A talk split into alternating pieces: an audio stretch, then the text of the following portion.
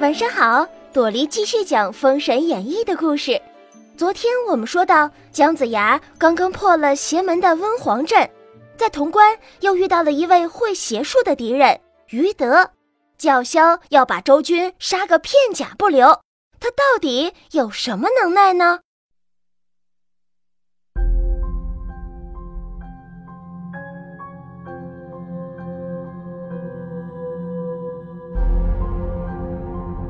当夜一更时分，于德取出五个装满豆子的小斗，五位兄弟各提一个。他又拿出五个手帕来，五人各站在一块手帕上。于德吹一口气，五块手帕飘起来，变成五块云彩，忽悠悠地来到周营上空。于德让哥哥们抓着豆子往下撒，一直撒到四更天。周营的四周都撒遍了，他们才驾着云彩回关内。天亮以后，周营里人人浑身发烧，口干舌燥，骨节酸痛。三天以后，全军不分上下，连武王和姜元帅在内，脸上、身上都长出了带脓包的斑疹。六十万将士都病倒了，只有哪吒和杨戬没有得病。杨戬皱皱眉头说。倘若余家父子趁全军得病冲杀过来，怎么抵挡？他俩又见武王和姜元帅呼吸困难，病在垂危，更加忧虑。杨戬说：“看来又得我去火云洞求神农圣人相救了。你在这里好好照看着，我去去就回。”杨戬说完，驾起风云，飞快地来到火云洞。拜见伏羲和神农两位圣人。伏羲说：“这种病名叫痘疹，是一种传染病。假如救得迟了，就是死症。这一定是斗神于德撒播的。”神农取出三粒丹药来，告诉杨戬：“一粒救武王，一粒救姜子牙，一粒用水化开，在军前四处撒过。”毒气自然消灭。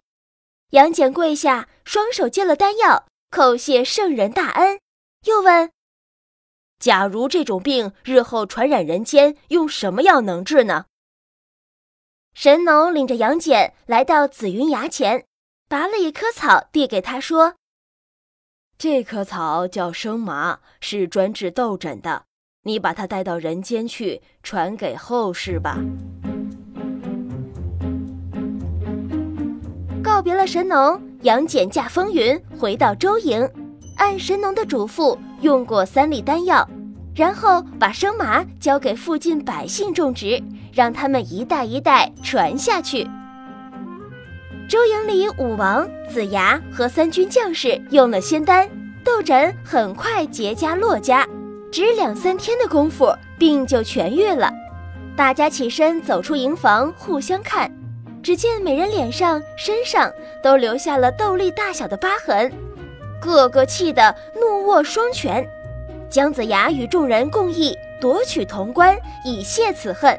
众人愤然高呼：“今日不取潼关，誓不回军！”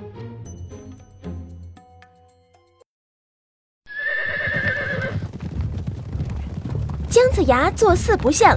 其他人如众星捧月般拥在左右，一起杀出营来，围着余家父子厮杀呐喊。哪吒现出三头八臂，蹬起风火轮，飞到潼关城墙上。守门军士见了这么个怪人，吓得四散逃跑。余光、余达、余仙、余兆先后战死。姜子牙系起打神鞭，把余德打翻在地。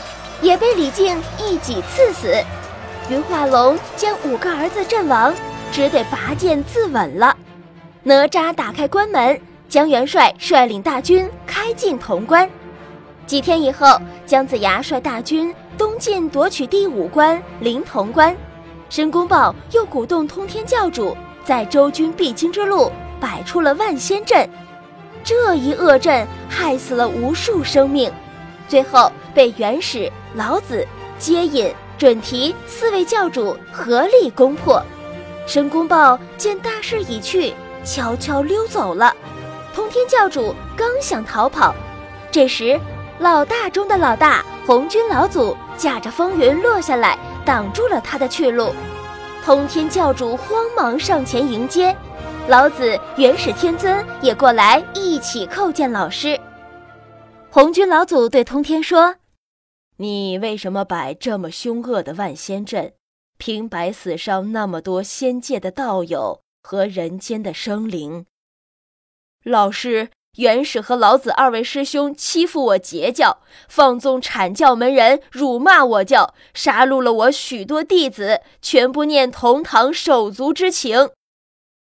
这分明是你轻信门徒，无事生非。你不自责，还要责人。又对元始说：“大徒弟，你让着他吧，姜子牙就要大功垂成。”不要计较以前的恩怨了，这也怪你对弟子申公豹管教不严，他到处挑拨是非，使阐教和截教道友之间成了仇敌。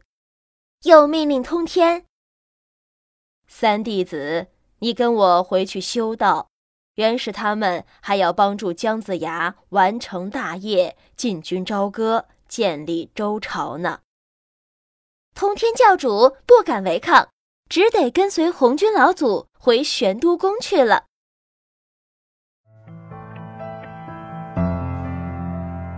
这个烦人的通天教主总算被他的师傅给带走了，五关也只剩下最后的一个灵潼关了。过了灵潼关，就能直取朝歌。今天的故事就讲到这儿，晚安喽。